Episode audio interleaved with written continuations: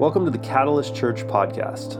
We're here up in Humboldt County, California. We're glad you're with us. We hope that you're blessed and that you find peace and grace in the Word of God today.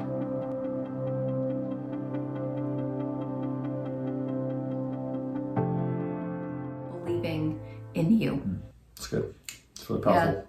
I mean, sometimes I think what we we get this idea that um, that we have to make the first move, that it's all about the faith that we have in God, or the it, it it's like this. I need to muster up the right kind of belief, or the right kind of effort, or um, I need to know the right things, or have the right theological mindset, or um, I need to subscribe to this beliefs page or this doctrinal statement before I can come to God.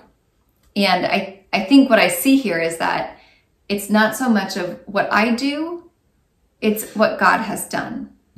So it's not so much of my belief in God, it's about God's belief in me. God always makes the first move.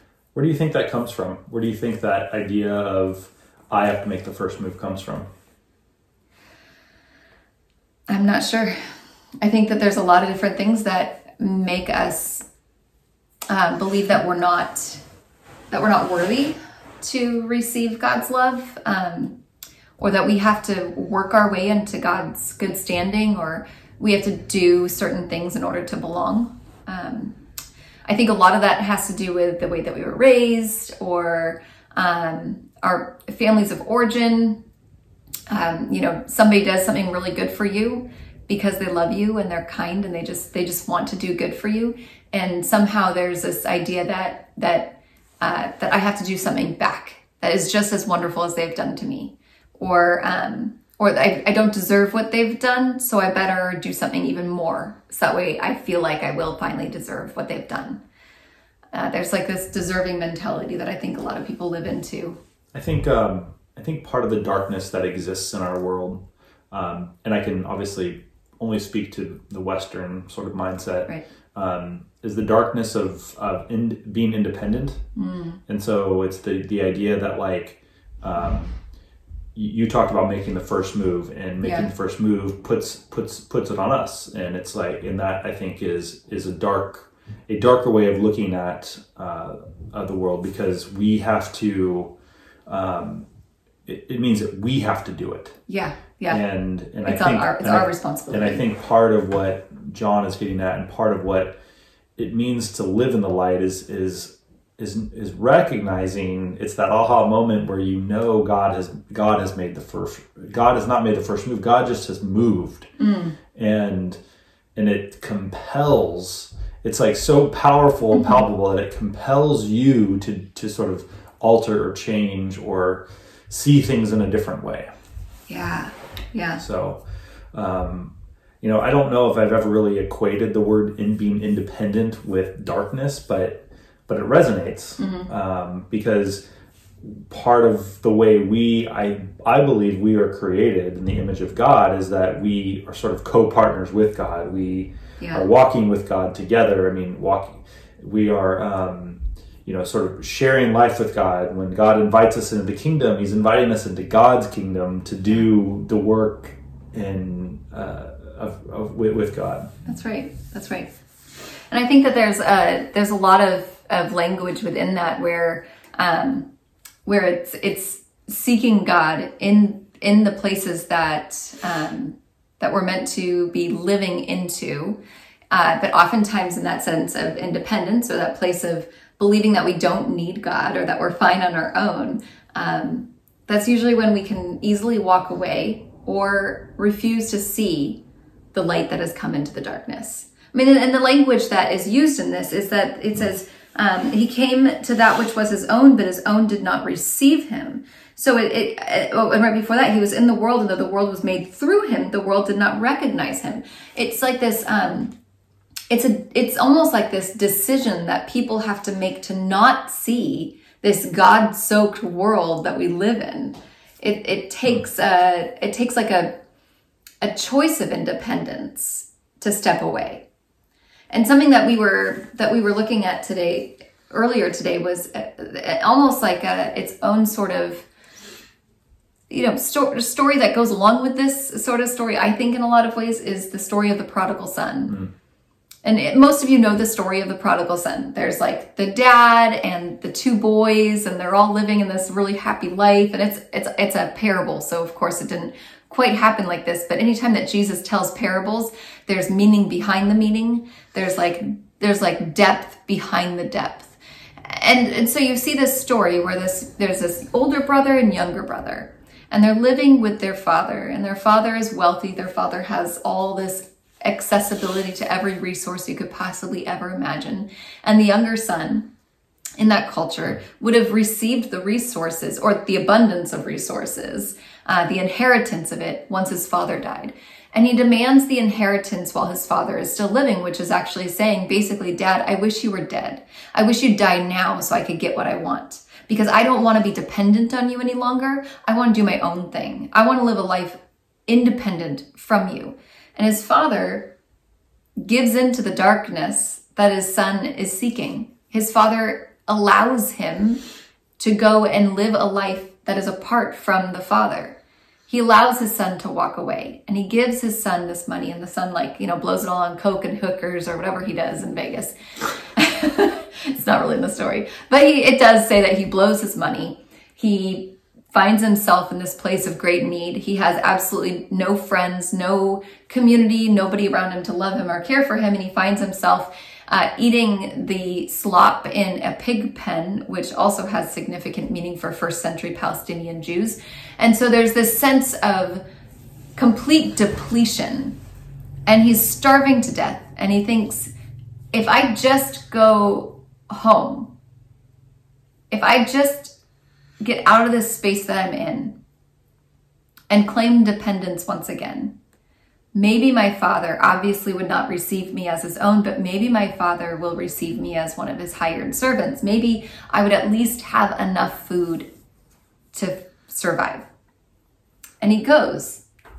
So I think the father, I didn't want to interrupt you, but did you have more? Well, I was just going to say, like, the way that the story ends is that he ends up on this road walking towards his father. And when he's a mile off, which his father, I don't know how old the dude was, but he must have like really good eyesight because it says it from a mile off. He sees his son, his son that is filthy and disgusting and full of, of garbage and very hungry or whatever, but looking, looking terrible. May not, may not even be recognizable. But he sees his son from a mile off and the father lifts up his robes kicks off his sandals, and runs full speed ahead to meet his son. And then he wraps his arms around his son and he gives his son his clothes that are that are beautiful and, and ornate, and he gives his son his signet ring and he says, Son, I am just so glad you're back. I'm so glad you're home. And his son's like, No, no, I'm so sorry I sinned against you and I and I did this. And he's like, mm, mm, mm, Nope, nope. You've you were dead and now you're alive. You were gone and now you're here. I'm just so happy you're here. Let's throw a party. So, so I think so. That's good. I and I think that's really, um, really a really well put uh, description of the story. And, and, something I'd like to add to it is, uh, so I think when the father from the in the very beginning, and I haven't worked all this out in my head, so we're going to work it out together. Um, some of the things come when we're when you're teaching. Um, yeah. Just how it works. And so I think the when the father decides that the son, the old younger son, can go, I think the father knows something that the son doesn't know. Hmm. And I think that's an important part of the story because this, the, the father knows that the son, um, the father knows that he has given the son this sort of life of love and um, hmm and belonging and it's his origin it's his home. Yeah. And i think the father believes that the son actually could go and and the possibility of him returning is probably pretty high because he knows that's where the son belongs. And so when the son leaves and he and he, he squanders and sure he come, maybe comes back for selfish reasons initially um, it's still the father recognizing like I've put all this all that I have in the son already and so mm-hmm. he can leave and and the son can trust. I'm sorry, the father can trust that the son can leave. He doesn't feel the need that the, the, the father doesn't feel the need to have to like somehow convince him to be back uh, to, to stay. It wasn't like he he bribed him, you know, No. like, well here, just I'll give you more, you know, you Yeah. can whatever. He just lets him go because there's a level of certainty and belief that the father has in the son. Um, and the son has like sort of this grounding or this root that he does belong back to that household. Um, and, and I kind of see it as a story of origin. Um, I mean, the same way John sort of, he's writing some story of origin here, you know, in the beginning was the word. And I think it's just that, it's again, it's that subtle, provocative and profound reminder that like you belong. And it's you know, and and of course the this is that's how the story goes. And he comes back. I don't know if I don't know if the father actually knew the son would come back, but I think he trusted enough that if he went off, um, there was still that deep sense of belonging that probably existed there. Yeah, yeah, like like the father knew all that the world offered. The father knew what the world would give to his son. And he knew that the what the world offered was nothing compared to what the father offered. Mm-hmm. And I don't know about you, but I know that when I have walked away, when I have sought the world, when I have wanted to leave my faith behind for whatever it was that I was seeking in my past, it was not satisfying like it was being with Christ. No matter what I did, no matter how many things that I sought after, no matter how many like experiences I tried to have or or meaning making other exp- meaning making places of, of my life, nothing was as satisfying as being with God. think about I think about our um, our kids, you know, and like we we have we have sort of instilled a certain amount of love in our kids that our kids know that they belong here, and we know and we trust that they can go off and do some things, but they're gonna come, but but they're gonna return, and they're gonna have those experiences, and those experiences are gonna shape them, but they're gonna come back and and I think it's kind of similar. Um, maybe it's not. Is it similar? It can be. Sometimes there's there's uh, decisions that we make that are toxic to our families, and so there's something that we have to, you know, there's like a level of protection. The, the fact of the matter is, though, is that we can use our own families as an example of what the father's love looks like because we have children and we can't imagine not loving them towards any horrible time or regardless. Like our love for them can never go away in our minds. The father's love for us never goes away no matter how toxic or how damaging or how wrong we've lived our lives the father's love for us is so complete and so radical because it's always the love that comes first before we've ever made that move god's love comes first And like our kids, they don't know what I know. Mm. Like they don't.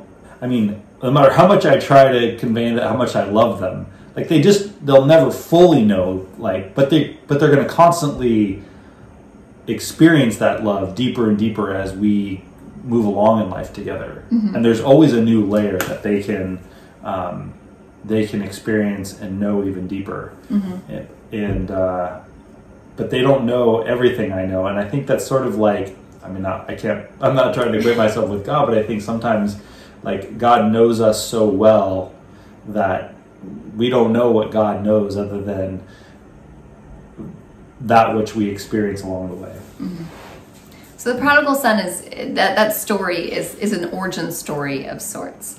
And the way that it fits in, the way that we see it fitting into this story is that is that we see that the world that, that Jesus was in the world, the world was made through him, but the world did not recognize him. He came to that which was his own, but his own did not receive him. So he comes into this world, he comes into this home here, and instead of being received by the family, he is actually pushed out, he is not received, and he is eventually executed. And so the story of the prodigal son is that the son should have that same experience with the father. The son has left the father and has come back, and the father should be like, No, what you did was wrong. Here's your punishment. Here's the thing that you deserve. Tit for tat. This is, you know, eye for an eye, tooth for a tooth. And Jesus is like, he's like, you didn't receive me. You executed me, but I will forever receive you and love you. I will forever welcome you back. Come back. This is where you belong, and I love you. And so we see that Jesus and God is constantly meeting people where they are at, whether it's the prodigal son on the road and the father running towards him, or it is, you know, another story that we looked at this week was. Uh, you mean like Jesus showing up on earth? Yeah, like Jesus showing is the story of Nicodemus, which is in John 3. And Nicodemus is this teacher of the law. He's this very educated person. He knows everything he'll ever need to know, or at least he thinks he does. And it says uh, in verse 1 there was a Pharisee named Nicodemus who was a member of the Jewish ruling council. It says he came to Jesus at night and said, Rabbi, we know that you are a teacher who has come from God, for no one could perform the signs that you are doing if God were not with him. So he what I love about this story is right from the get go Jesus, who is the light, Jesus, who is the light that has shined into the darkness. It shows Jesus meeting Nicodemus where he is at. He's not expecting Nicodemus to come out into like the courtyard in the middle of the day so everybody can see. Nicodemus, for whatever reason, was was uncertain about his uh, decision to meet with Jesus. He was curious enough to allow him to go meet with Jesus, but he wasn't sure if he would be received by his community if they saw him with Jesus. And so he meets Jesus at night. Hmm. And instead of Jesus being like, What? You're ashamed of me? I'm ashamed of you too, then. Instead of Jesus responding to Nicodemus as Nicodemus responded to Jesus, Jesus met Nicodemus where he was at in the night, where he was comfortable. Because Jesus always meets us in the spaces that we are in and says, I love you here. I receive you here. I accept you here. I I have great desire for you here. I see you. I see you here. And I don't think we're supposed to leave or we're not supposed to stay in that one space forever. Like I, I think that Jesus calls us to follow him and it does give a it, it is a life that requires us to make, to move, but God is the one that makes the first move. And it's not about what we do next. It's about receiving Jesus now. Hmm. It's not about what tomorrow brings. It's that in this very moment, in, in your filth, in your in your uncertainty, in your educational level, in your family life, in your wishy-washy church, in your in your amazing theological understandings, in your greedy career, in your the ways that you've caused harm in this space that you are in right now, Jesus meets you immediately because he loves you immediately. He, he may have come to this earth and we refused him and we did not receive him and we missed him for some reason. We just didn't see that light. But Jesus keeps showing up and says, I see you. I see you. I see you. Do you have anything else to say? I was going to sh- close us up here in a minute. Yep. Okay. Um, I wanted to read something that I read in my um, in a commentary this week because I think it shows us a little bit of the nature of God, the character of God. And it's uh, it's from this guy. He's a doctor, and it's from 1974 from a book he wrote, and he's writing about um, his experience as a surgeon. And it says, "I stand by the bed where a young woman lies, her face post-operative, her mouth twisted and palsy, clownish. A tiny twig of the facial nerve, the one of the muscles of her mouth, has been severed. She will be thus from now on. The surgeon had followed with religious fervor the curve of her che- of her flesh. I promise you that. Nevertheless, to remove the tumor in her cheek, I had to cut the little nerve. Her young husband is in the room. He stands on the opposite side of her bed, and together they seem to dwell in the evening lamplight, isolated from me, private. Who are they? I ask myself. He and this wry mouth I have made. who gaze at and touch each other so generously, greedily. The young woman speaks. Will my mouth always be like this? She asks. Yes, I say. It will. It's because the nerve was cut. She nods and is silent. But the young man smiles. I like it, he says. It's kind of cute. All at once, I know who he is. I understand and I lower my gaze. One is not bold in an encounter with a god. Unmindful of me, he bends to kiss her crooked mouth, and I am so close I can see how he twists his own lips to accommodate to hers, to show her that their kiss still works. I think this story has a lot to do with the nature of God. That God sometimes has to remove the sin from our lives, and it might make us a little crooked. The things that have happened in our lives, the way that we spent all of our wealth like a prodigal son. And when we come home to Jesus, to God, there might need to be a little bit of removing of the past, a little shaking out of the things that we have done. It might make us bent over a little bit.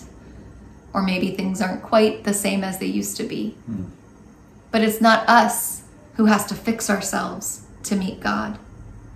It is God who twists God's self to accommodate us. Because so God good. loves you so much. He sees you. And He sees you. Peace and grace to you all. Peace and grace, church. Happy Advent.